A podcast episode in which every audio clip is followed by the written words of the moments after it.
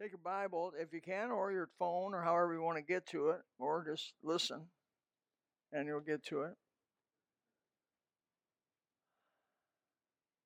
This, this passage of Psalm 126, 1 through 3, this passage has a sentimental value to me. Has a sentimental value. I, I became the senior pastor at Gospel Baptist Church in 1992.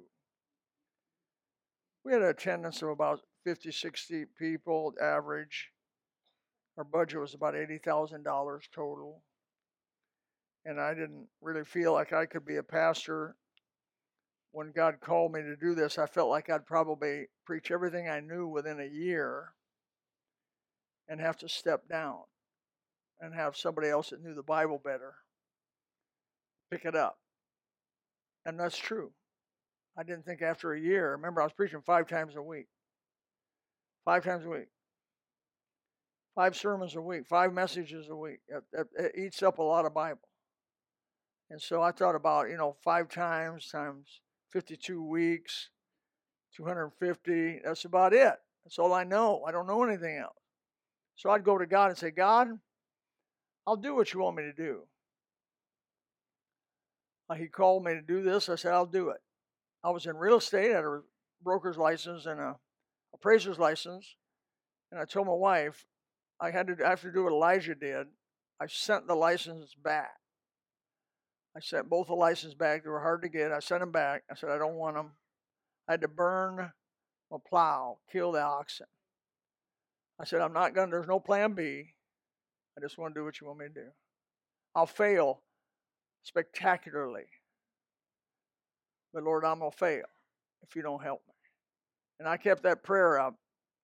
You know, if you don't give me something this week, I got nothing. I'm going to get up in front of those folks and say, I don't have anything from God. I said, that's not going to go over very well. And uh, I did. I, I, I did that again today.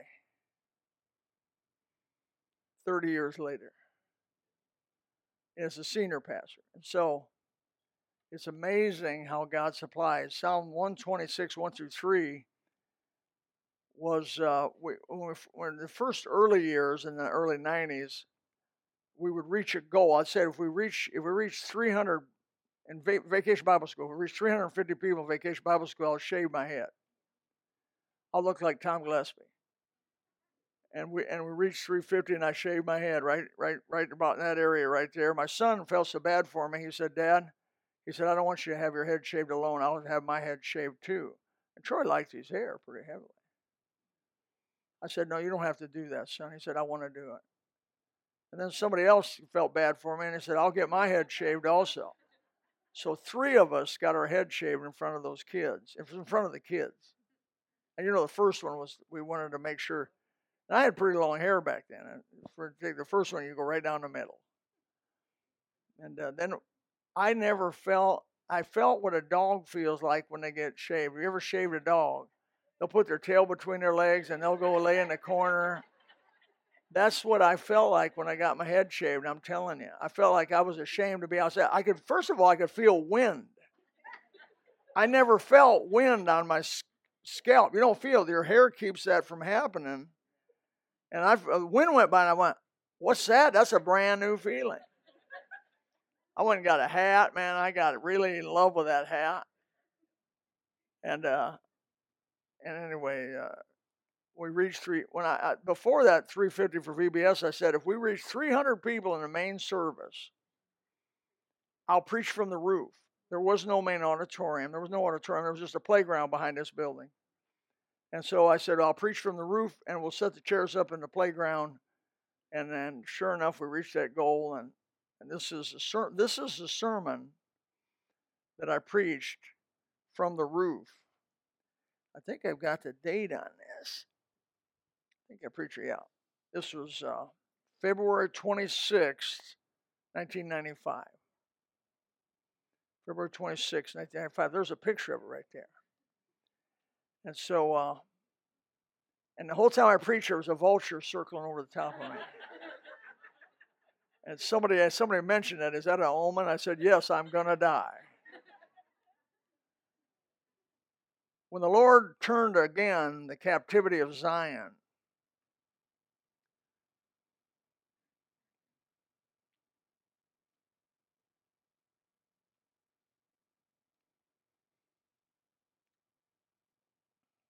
we were like them that dream. We were like them that dream. One beautiful thing about reading the Old Testament through over and over again is you kind of get the feeling of the children of Israel, the disappointment that they felt as they failed and God had to judge them and disperse them and humble them, humble them. The blessed city Jerusalem, the temple was turned into a dung heap. That's where everybody in the morning would take their dung and go dump it where the temple of Jehovah was. That's that's what God did. Because they wouldn't honor him, they wouldn't obey him, they just wouldn't listen. He said, I sent my prophets early, rising early and sending, but you don't want to obey. I preached on Ezekiel 33, 32 just the other day. Uh, they, they would set and listen to the prophet preach as if they were his people, but they wouldn't do what the prophet said to do. They listened to him like it was a very beautiful song with somebody who had a beautiful voice who could play an instrument well, but they wouldn't do what the guy said. God's a whole lot more. He's not interested in the in the uh,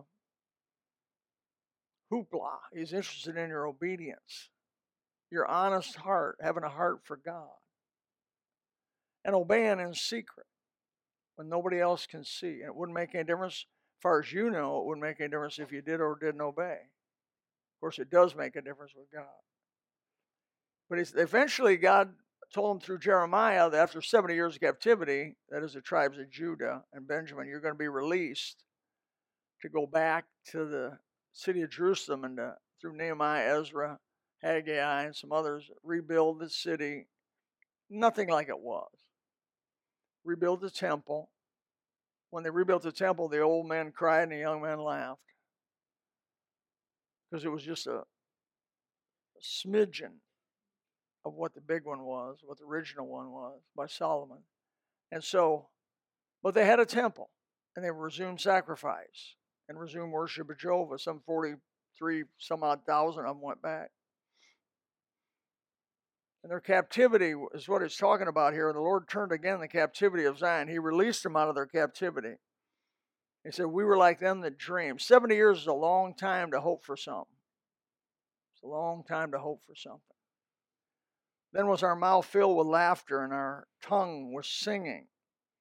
Then said they among the heathen, The Lord had done great things for them. Even the heathen noticed it and said, Man, God's doing something for them. The Lord had done great things for us, whereof we're glad. We're glad. Tonight, I want to talk about some things we're glad about. I'm going to have to shorten it down a little bit from what I originally did, of course. But the Lord turned this captivity. It was the Lord who turned the captivity of Zion. That's the first point I want to make. We're part of His plan. We're part of His kingdom. We're the hands and the eyes and the feet of God, but it's God that has to do it.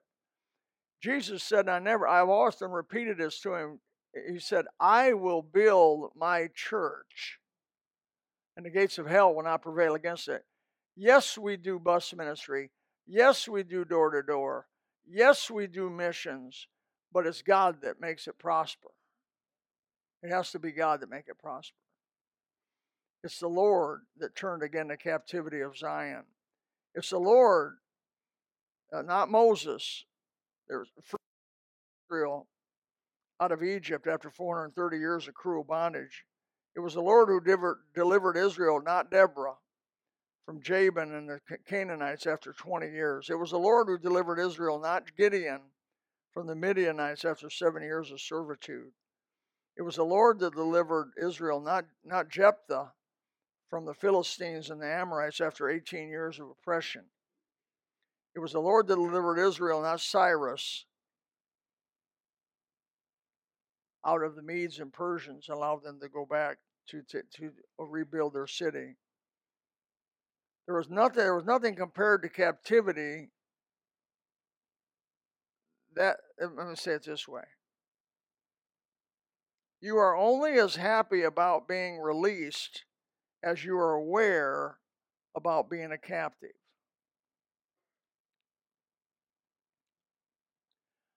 I read stories of uh, prisoners of war. Vietnam, especially, was treated so badly. Those guys were treated so. But worse even than that was the uh, people that Japan captured. Uh, Japan was so merciless to our American soldiers when they captured them, and to anybody, by the way, anybody, the Chinese or anybody they captured, they were just horrible to them. Just they didn't just they didn't just physically torment them, they emotionally tormented them. They humbled them beyond belief and then would kill them anyway. Just horrible. But the few people that were able to survive that captivity, woo wee, it was big.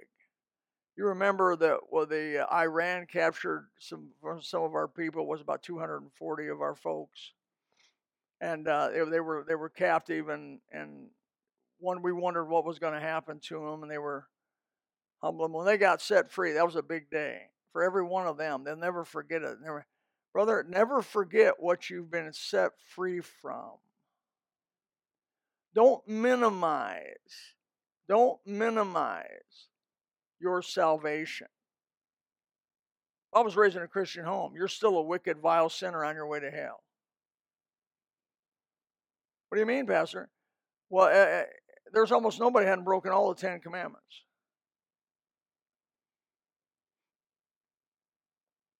We got we got to get a great got to get a grip on this because it'll help us to have a, a sense of gratitude that'll push us forward in the Christian life to where the heathen will look at us and say, "Man, God's done great things for you."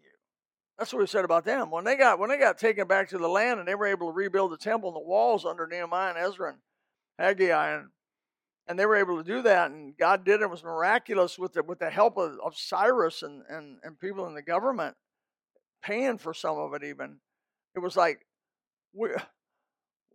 He says we knew what it was to be nothing, to be owned by people, to have all of our labor and our money go to somebody else, that we, we had nothing and owned nothing. We were somebody's property.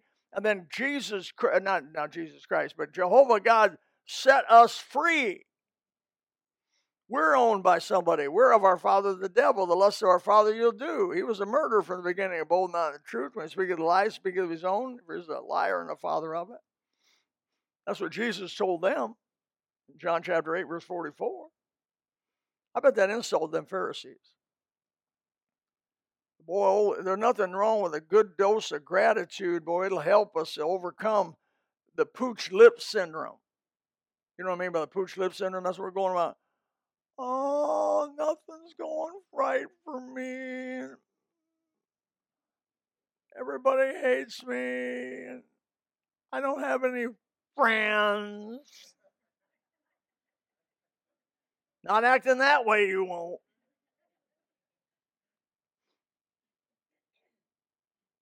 But if you go around with a sense of gratitude, you'll have friends. You'll end up having friends. Because people are going to want to be around grateful people. You want to be around some complainer. You want to be around somebody that always sees the dark side of everything. I don't. That's a downer, man. I want to be around somebody that's upset. I like Jim McCullum because one really loved Jim McCullum, loved to be around Jim McCullum. Jim McCullum was just up. He was up. He knew what he got saved from. He ran a bus ministry, retired, by the way. You people retired. He retired like 42 years old. As far as I know, never went back to work officially to make money. But he could make more money by accident than most people did trying. I'm serious about that. He just had the Midas touch. The man made more money messing around. He didn't have to go back to official job. Never did. But it, but he, here's what here's what you ask Jim McCullum if he was here tonight. He'd say my number one job is to get bus bus kids saved. Get moms and dads of those bus kids with the gospel. Get out there in the bus and get the boys and girls and and I know sometimes it was, you know, the bus ministry is up and down type ministry. The bus ministry, you constantly got to resuscitate it because it it's always wanting to die, not live. I tell the bus people, this ministry wants to die, not live. But it's a great ministry. go out there and get boys and girls and men and women, ladies, give them the gospel, at least give them the, at least give them a chance to get saved. Who else is doing it? When the Lord turned again the captivity of Zion, we were like them that dream. It was like a dream. Have you ever dreamt something that was so good and then you woke up?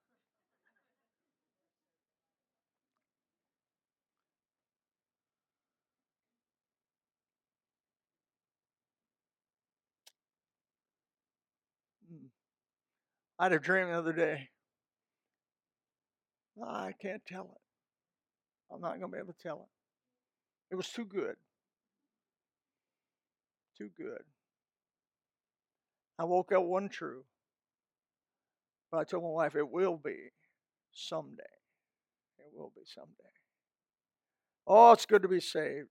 Our mouths filled with laughter, tongue was singing, want to break out in a song, the heathen will say, Man, God's done great things for you.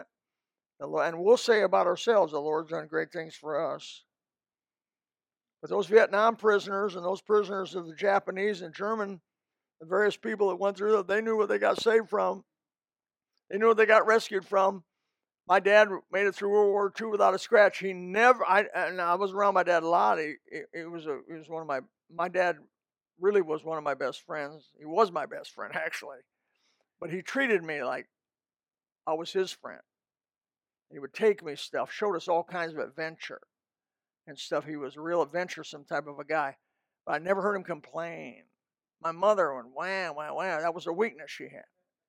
But but my dad would never let that happen. He would not do. He'd say, now, well, she isn't here to complain. She not but and when I get to heaven, she won't care. So but she she would say that she would say, you know, when business turned down in a recession, she'd tell her, "Oh, we're going to go bankrupt." Man, she always looking at the dark side of that thing. He'd say, "No, it's going to be all right." You know, he'd made it through World War II. When you made it through World War II without a scratch after eight and a half, after a year and a half on the island, what could hurt you? Listen, you've been saved from hell. What can hurt you? You may be sick or crippled this this life, or you may have trouble this life, but ultimately, it's not going to hurt you. You're going to be free. You are free, positionally for sure, are already free. Boy, oh boy, oh boy, I got to quit there.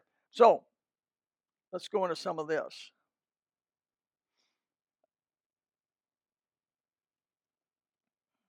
By the way, I should have had that displayed, right? So, what great things has God done for us? What great things has God done for us? I list 12 of them. That's 12 of them. First of all, and you got to list this. This should be all. This should be always number one. He's given us a new birth. Being born again, not of corruptible seed, but of incorruptible by the word of God, which liveth and abideth forever. 1 Peter 1.23. Um, we have a new nature. In Romans 12, 2, it says, Be not conformed to this world, be transformed by the renewing of your mind that you may prove what is that good and acceptable and perfect will of God. It's called the three wills of God.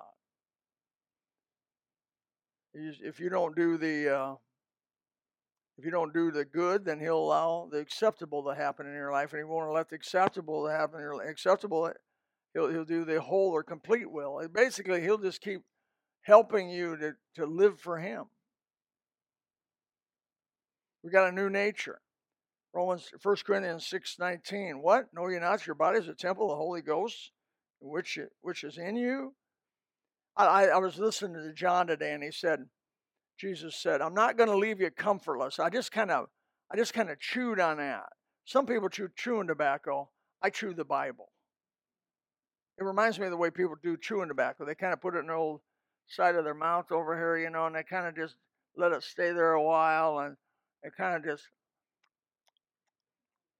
and I get I get that, that statement. He says, I'm not going to leave you comfortless. And I sat there and I put it over on the side of my cheek.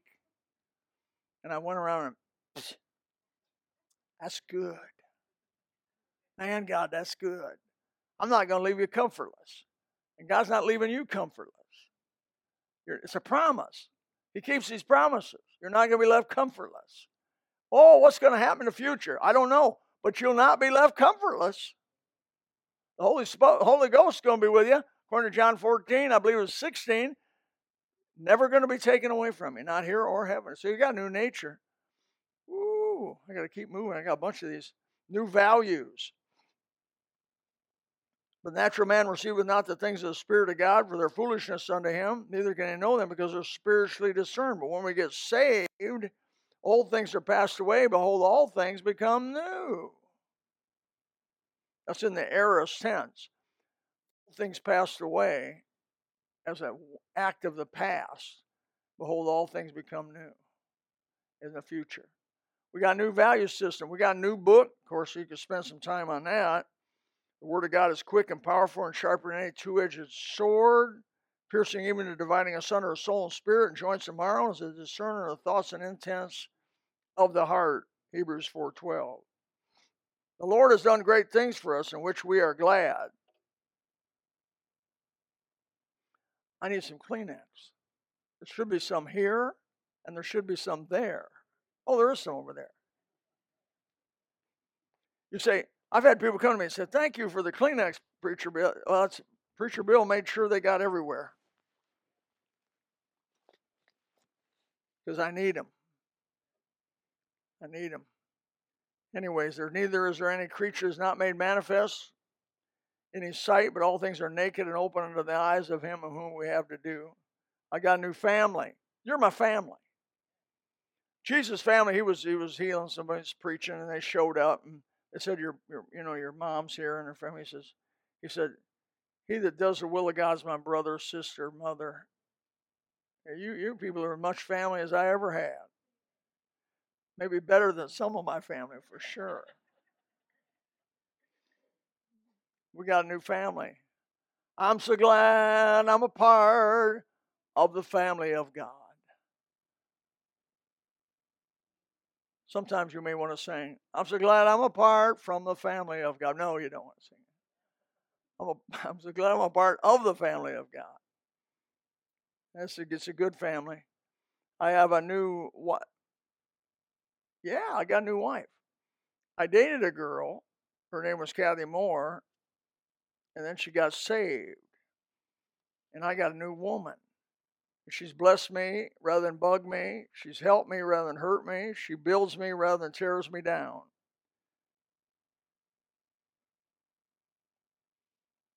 I, I have to say this.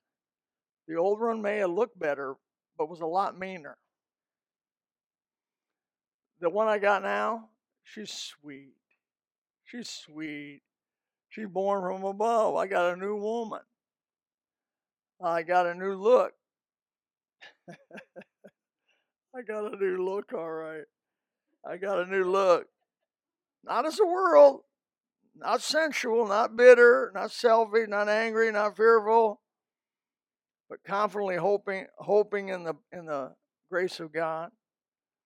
I got a new home. This just gets better, by the way, which is heaven. Hebrews 10 34 says, For ye have compassion of me and my bonds, and took joyfully the spoiling of your goods knowing in yourselves that you have in heaven a better and enduring substance.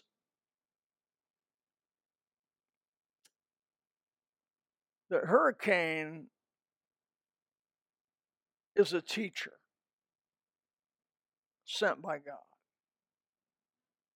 What does it teach us?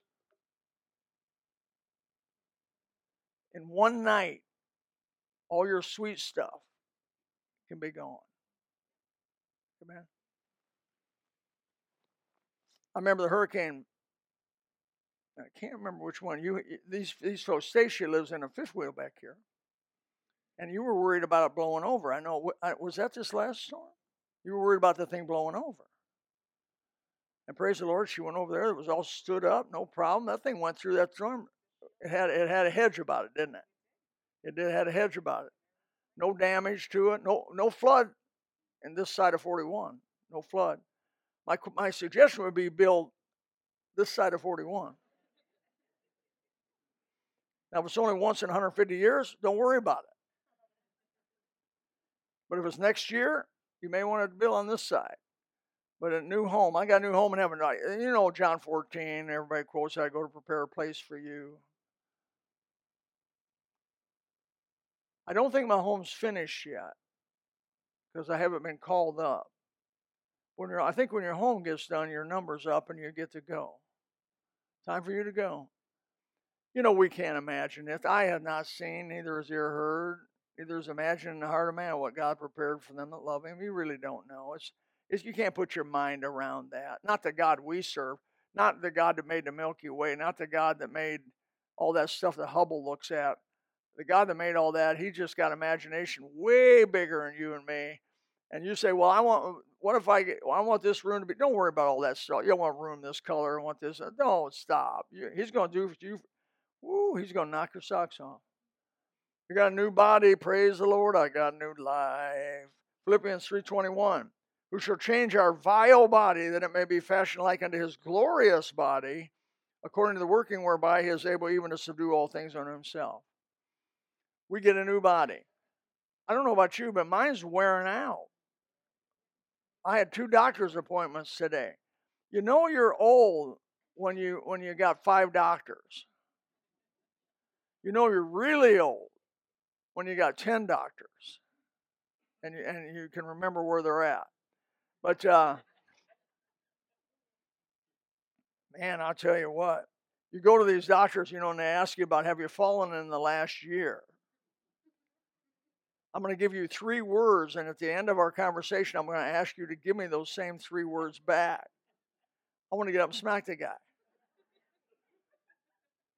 I say, I'm going to threaten you at the end of this, I'm going to hit you. And at the end, you can't remember what you were going to do, so you just leave. You can. I got a, you know, you got a 30 year old doctor trying to help you. I, it's okay. It's all right. New body. These are all these are all solid Bible. We got a new country. Hebrews 11, 16 says, But now they desire a better country. Ooh. We need a better country. That is a heavenly. Wherefore God is not ashamed to be called their God, for he hath prepared for them a new city. We have a city we're going to dwell in, the New Jerusalem. I, I regularly go over the places in the Bible, both in Ezekiel as well as Revelation, that describe the new city. Now, I'm not a city boy. I'm a country boy. I don't like cities. I don't like it when you get too many people kind of stacked up on each other. I like to be able to shoot at my house. I like to be able to do, you know, that you can't do in a city.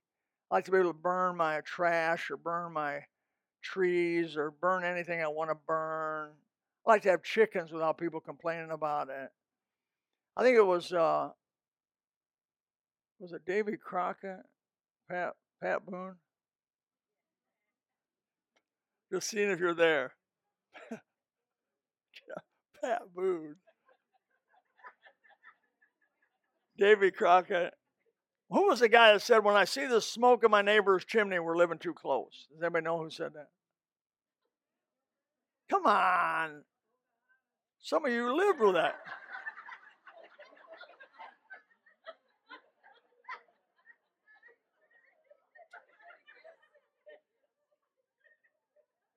I'm glad I didn't hear that. Okay, a new city. And then a new comfort, which I mentioned before. Uh, I like the song. Don't think me poor, or deserted, or lonely. I'm not discouraged. I'm heaven bound. I'm just a pilgrim in search of a city. I want a mansion, a harp, and a crown. We have a new comfort.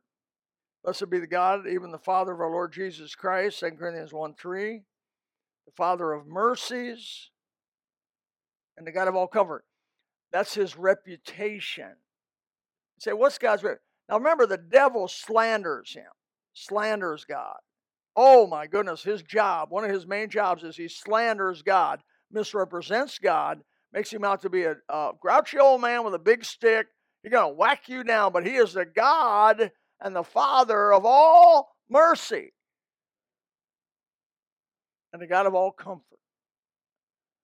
Glory to God. He's, he's trying to help us and comfort us and give us mercy. Sin and what we what, what he's trying to help us stay away from is self-destructive. It'd be like trying to stay, stay away from uh, polio or stay away from tuberculosis. Who wouldn't want to stay away from those things? That's what he, that's what the oh the Bible, you know, wants me to quit smoking, drinking, cussing, acting. Uh, that's because those things are going to damage you and hurt you. Just like if I told you you need to stay away from tuberculosis, you need to stay away from polio. I mean, uh, would that be unreasonable of me to say that about? Uh, if I knew that it was in a certain location, you'd want to stay away from it. You want to stay away from AIDS, right? I mean, AIDS, uh, HIV is is debilitating, horrible disease. I've I've watched two people die of it, become skeletal, and die of HIV and eventually AIDS. It's one horrendously horrible way to go. And uh, what kind of person would I be if I didn't warn somebody you want to stay away from that stuff? What would God be if He didn't warn us about sin and tell us to stay away from it? He's not trying to make your life miserable, He's trying to help you be comforted and have mercy. The devil's out there saying, well, the reason he doesn't want you to eat that fruit is because he's holding back on you. He knows that when you eat that fruit, you're going to be like him. You'll be no good and evil. You've never had a good time till you've had a sinful life, the devil says. He's a liar and the father of it. Oh, when the Lord turned again the captivity of Zion, we were like them that dream. Then was our mouth filled with laughter and our tongue was singing. Then said they among the heathen, The Lord hath done great things for them. The Lord hath done great things for us. Wherever we're glad. I preached the same, pretty much same sermon on that roof up there. I didn't have a clue what was going to happen. If I'd ever be able to finish another year out. And God has done great things for me, for sure in mercy and grace. These are the things we're looking forward to, the great things God's done for us. I hope you get a. I think it was Bob Jones, the senior, said, When gratitude has died on the altar of a man's heart, he's well nigh hopeless. Don't you? What wrecks marriages, what wrecks friendships, oftentimes is an attitude of ingratitude. If you have an attitude of gratitude, you're looking for the good. Man, I look at my wife. I'm not looking for the bad. I'm looking for the good. You know, if she smarts off to me, I don't think much about it. I think, oh, hey, you know, she do the dishes. But I, don't get upset, girls. Don't do it. Don't do it. But I mean, it's a, it's a trade off, amen.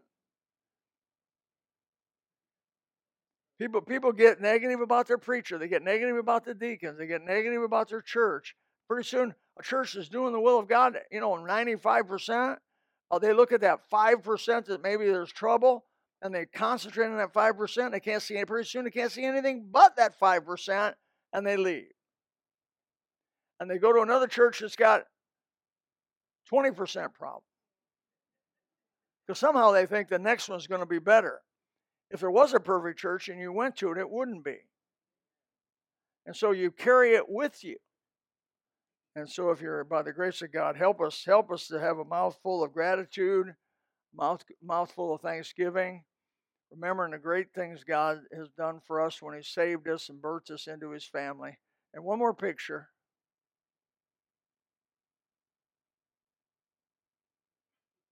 How about two more pictures? That's the verse. That's the three verses.